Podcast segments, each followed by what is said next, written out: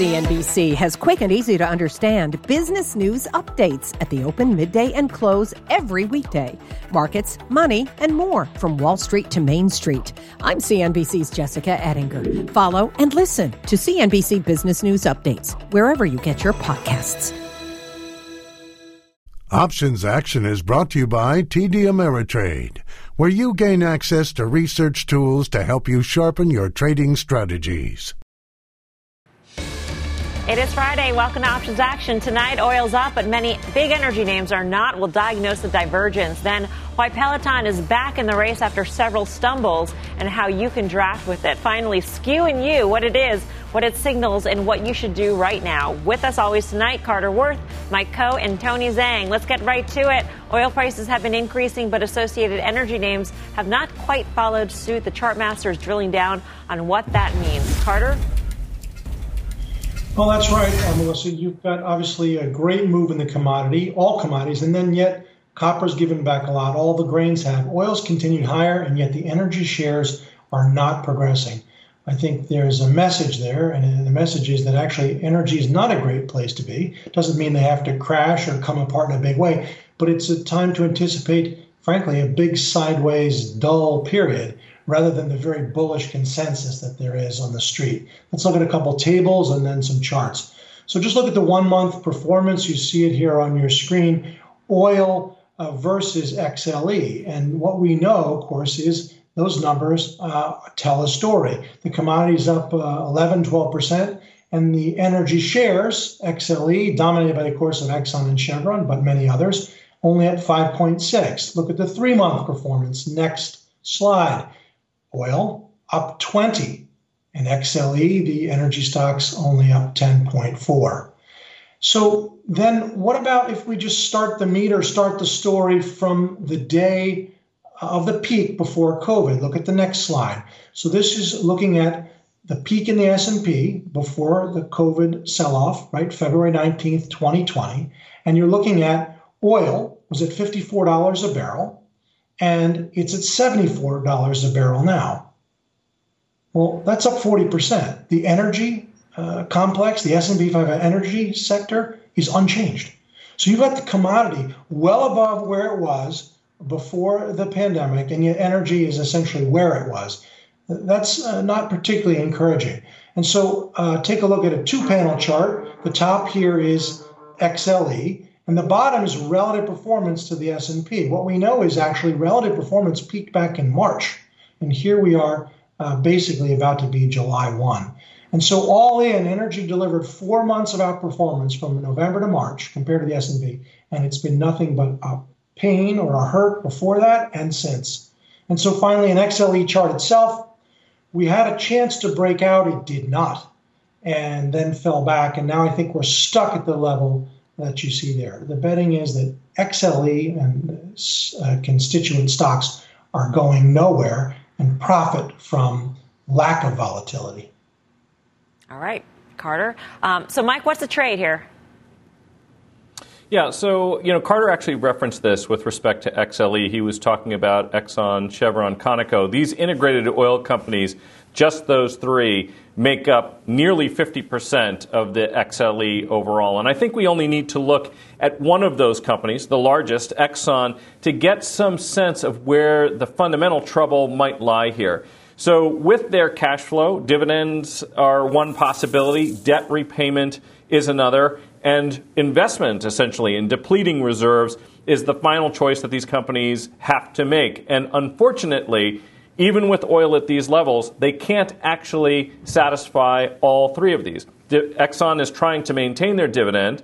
Their debt levels are actually above the target ratios uh, that they've previously articulated, and they can't really afford to see some increase in their debt expense. And of course, they are not replacing all of their reserves, which, of course, if you don't do that, what that means is lower production in the future. And I think that is one of the overhangs that you're seeing amongst the integrated names in particular. And as Carter pointed out, these represent a relatively large portion of the XLE ETF. So if you're playing for a range bound thesis, usually what you're trying to do is sell some options And the structure we're going to talk about is an iron condor, specifically selling an iron condor. Now, what is an iron condor? Sounds complicated. Really, what you're doing is you're combining a short put spread with a short call spread. And the important thing to remember here is that when you do this, you're going to collect premium on both of these. Even if you get the trade wrong, of course, the stock can only be lower, or it can be higher, or it can be in the same place. It cannot be some combination of these. So, specifically, what I was looking at was the August 48, 53, 57, 62 iron condor. So I'm selling that put spread, which was around $1.10 at the time I was looking, and then also selling that upside call spread. Similarly, it was about $1.10. So net net, we were looking to collect about $2.20, maybe just a penny or two more on a $5 wide iron condor. And the idea here is, of course, that the break evens are going to be below your short put strike, less the premium that you collected, and above the uh, short call strike. Again, net of the premium you collected. So essentially, the break evens are down 8%, up 7% ish and of course, if the stock simply stays approximately where it is right now, that's the amount that, uh, you know, that would obviously be the ideal circumstance. Tony, what do you make of this trade? I think this is a really interesting use of an iron condor. Uh, as Mike said, an iron condor is a combination of the put credit spread and the call credit spread combined. Now, the general rule of thumb that we typically have with these iron condors is you want to collect about one third of the vertical width on each side. So he has, he has a $5 vertical width on each side, but he's collecting $2.20. That's actually 44% of the width. So significantly higher premium that he's collecting on this one than what we normally would see. And that skews the risk reward ratio of this particular iron condor closer to one to one rather than the two to one that we typically see with this type of structure. And another thing I want to point out for investors who may be new to this strategy as far as what you might want to do in terms of managing this type of trade is that if the trade starts to collect about half of the premium or the half of the max profit on this, those are good times to potentially taking profits on an iron condor. But if the if the stock starts to trade towards the upper strike of the calls of the call strike or the lower uh, or the sh- short strike of the put strike, one of the things that you can actually do is adjust the profitable side of the iron condor and uh, roll it into effectively what is an iron butterfly. And as long as you keep the $5 width on the other side, you're able to collect more premium without having to commit more capital. So it's a great way to potentially adjust a trade that is starting to drift towards one way or the other. Mike, comments on, on that uh, suggestion? Yeah, I mean, I think that's an important thing that we, we really should point out, and that is that when you do credit trades, when you're collecting options premiums, it isn't necessary to wait all the way to expiration to collect every last penny before you make adjustments or potentially close and take profits. And the reason is because as the remaining premium is diminished, your risk reward relationship changes dramatically. For example, if I sell a put for $5 and it's now 50 cents, the remaining 50 cents is the maximum profit from that point until expiration, and the risk reward may no longer be attractive. So you should be ready in trades like this to either take profits or adjust when things look good. All right, let's switch gears here, and this time the pun was intended. Switching gears to Peloton and why the stay at home play might have more mileage left to go. Tony, take it away. Yeah, so Peloton has definitely had a challenging last six months what, between the supply chain issues that it's had and the tread recall recently, but I do think that it's poised potentially now for a breakout. Now, a lot of that is behind it. Now, if we look at the chart, first of all, what you see is that the stock had peaked in January about 170 and traded all the way down to $80. And during that time, it formed a bearish trend line, which just last month started to break out higher. Now we've confirmed that breakout. So this is the first instance or, or, or, suggestion that the stock is ready to rally from here. But if you look at the chart or draw the lines a different way, you see an inverted head and shoulders, a completing of this bottoming formation from this $80 bottom. And this has a neckline of around $125. So if you break out above that 125, you're really projecting all the way up to about $140. And this really reflects, you know, the uh, underperformance that we've seen from from this supply chain and the tread recall that's now behind it. And the chart is reflecting what I believe is a better environment going forward. And if you look at the business itself, the recent international expansion that it's going through and the corporate wellness programs that it's launching is actually expanding its total addressable market, which uh, when you couple it with the profitability that we're expecting from Peloton here in 2021, I think that is a strong fundamental case for this stock to trade higher. So the trade structure that I'm using reflects the fact that we've completed this bottoming formation, but it hasn't broken out yet. And the timing on this can be a little tricky. So I'm going out to the August 6th weekly expiration, and I'm selling the 120 108 put spread here so that even if this stock doesn't quite break out here for the next couple of weeks, I'm still able to collect premium. And when it does break out, that's when I'm likely going to be able to take profit on this. I'm collecting about $8.50 on that August 120 put while paying only about $3.60 for that 108 put. Net net here, I'm collecting $4.90. That's over 40% of the vertical width, trying to skew the risk to reward in my favor while I wait for this breakout. Carter, do you agree with Tony's uh, chart analysis? Sure, those are those are great lines. Meaning, uh, the point of our, our annotating a chart is to show key levels and why those levels are, are key. Are do they matter? And uh, do they serve as a reference point for the prospects going forward? So you have a stock that drops 50%. Interestingly, this circumstance, and there's about a 90% correlation with Peloton and Tesla, with Peloton and Tesla and the solar stocks like the ETF TAN, meaning great run ups, big market beaters that all had great collapses, 50, 60% in many cases, and all have had massive rebounds. And these formations typically imply higher prices. So, Mike, what'd you make of Tony's trade?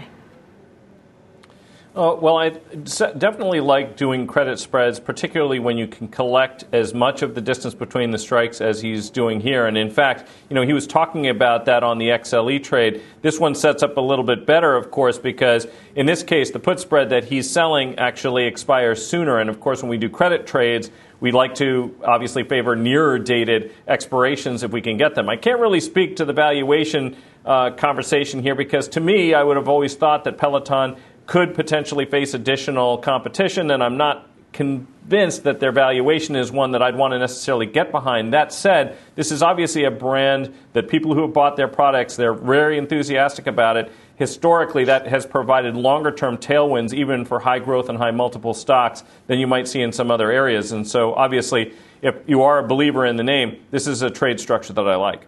All right. Still to come, skew. Professor Khouw explains why such a short word could have a big impact on how you position your portfolio right now. And don't forget our website, optionsaction.cnbc.com, and our newsletter, which you can sign up for. We're back in two.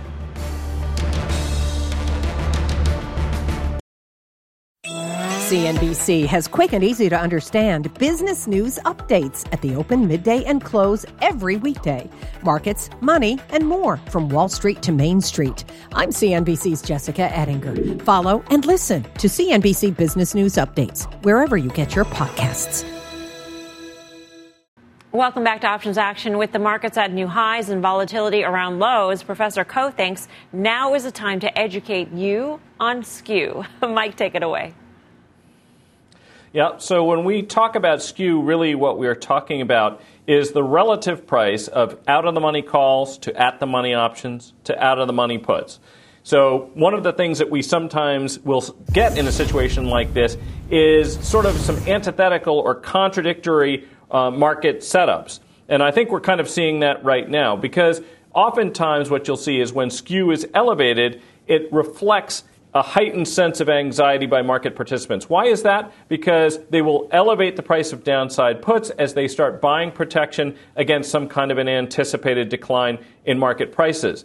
But what's interesting about that, and right now we are seeing skew levels basically getting up to the kinds of uh, heights that we were seeing, you know, basically at the height of the pandemic drawdown. So out of the money puts are actually quite expensive relative to at the money options. This does a couple of things. So, one of them would be that if you were trying to buy put spreads, for example, to hedge your portfolio, interestingly, all else equal, the cost of those put spreads might actually go down rather than up because the at the money puts are staying about the same level, but the out of the money puts that you'd be selling against them to help finance it are going up in price.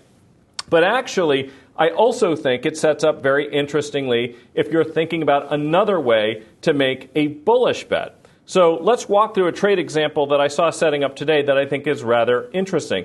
And specifically, I was looking at a ratio risk reversal. I was looking out to September, and the September 410 puts were priced at about $7.20. So, making a bullish bet on SPY, I could sell those and collect the $7.20 and then use the proceeds of those puts to finance the purchase of the out of the money 446 strike calls. Those were $2.40 each. Notice I could actually buy three of those for every one downside put that I was selling. So how does this actually play out in the real world if S&P moves up or down? Well, I'm short a put that's about 3.9% out of the money. So if the market declines 10%, I would lose about 6.1%. Of course, if it stays above that level, I won't lose on those short puts. Contrarily, I'm going to be long those 446 calls. Those are about 4.5% out of the money.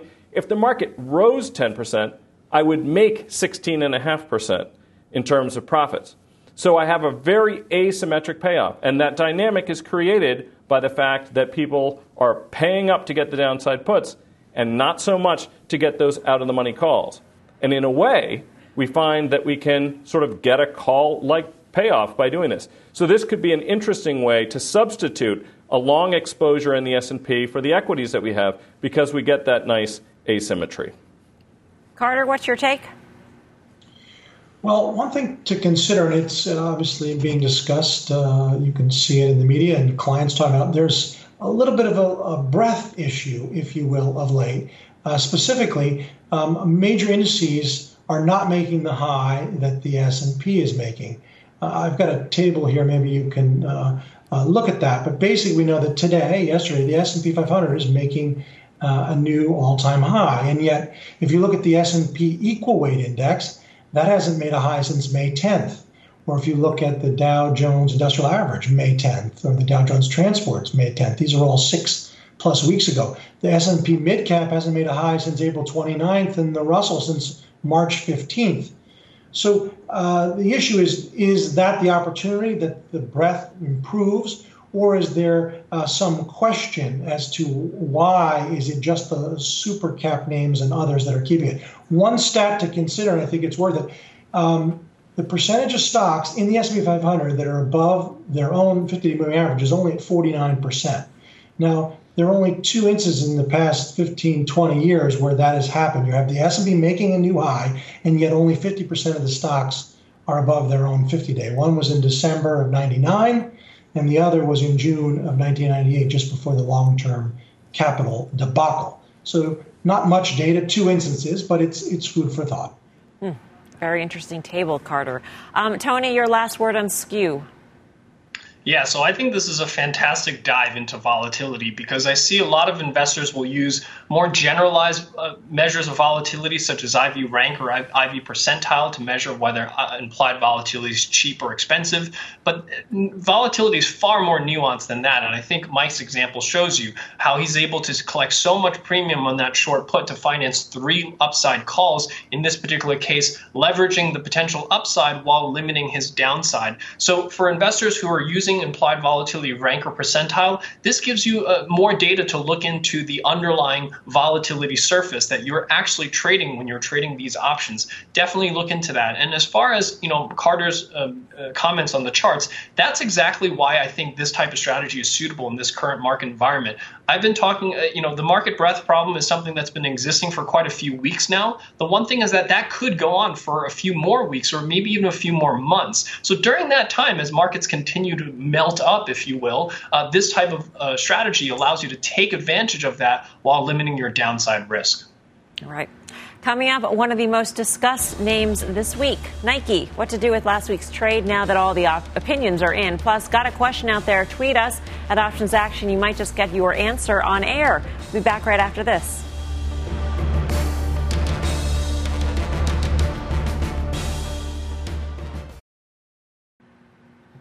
Welcome back to Options Action. Last week, Tony made a short run at Nike ahead of earnings. Uh, when we look at the chart itself, the stock has largely been trading sideways for the last eight to nine months or so, and it's already started to break some intermediate support levels around $130. But more importantly, relative to its sector, the consumer discretionary sector, Nike is already starting to break below some significant support levels here, and that poor relative strength does not bode well going into earnings next week. I'm going out to the June 25th weekly 123 August 130 put diagonal here, spending about $6.25 for the August 130 puts and selling the June 25 weekly options 123 puts against that for about $1.24. Net net here, I'm paying about $5. Well, on earnings, the stock spiked to a new high. Tony, though, you say you can still continue down this path. How? Yeah, so this is a prime reason why we use options to place these options uh, earnings bets. Clearly, this is one that did not work out, but one thing that you can do is buy back those 123 puts and hold on to the August 130 puts and see if there, there is a significant downdraft here over the next two months uh, through the August expiration. Okay, up next, we got your tweets and the final call.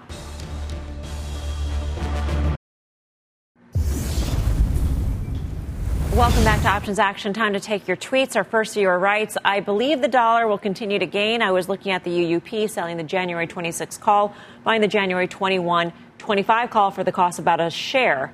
Mike, what are your thoughts? Okay, so I, I, like the fact that you're looking out fairly far to purchase calls to make a bullish bet, and that's true whether it's UUP or anything else. However, when you're using call spreads, sometimes you want to look a little bit shorter dated. I might actually just buy that 25 strike call and then look for opportunities to actually leg into a spread and possibly sell something near dated against it. Okay. Our next viewer asks I own Virgin Galactic shares and I'm thinking of writing a covered call. Any suggestions? Current bid 1622. Thanks in advance. Tony, take this one. Well, I think this is a great time to consider selling cover calls. The challenge you're going to find is actually finding strike prices that are high enough. The only expiration that I was able to find is going out to July. You can I would go out to that 105, even 115 strike to look for uh, cover calls opportunities on a on a stock like Virgin Galactic that's this volatile. Carter, um, what do you make of the chart here after a 38% spike? Well, that's just it, a 38% spike. They don't happen out of nowhere. And how about this? The entire float turned over today. You're talking about volume of 260 million shares.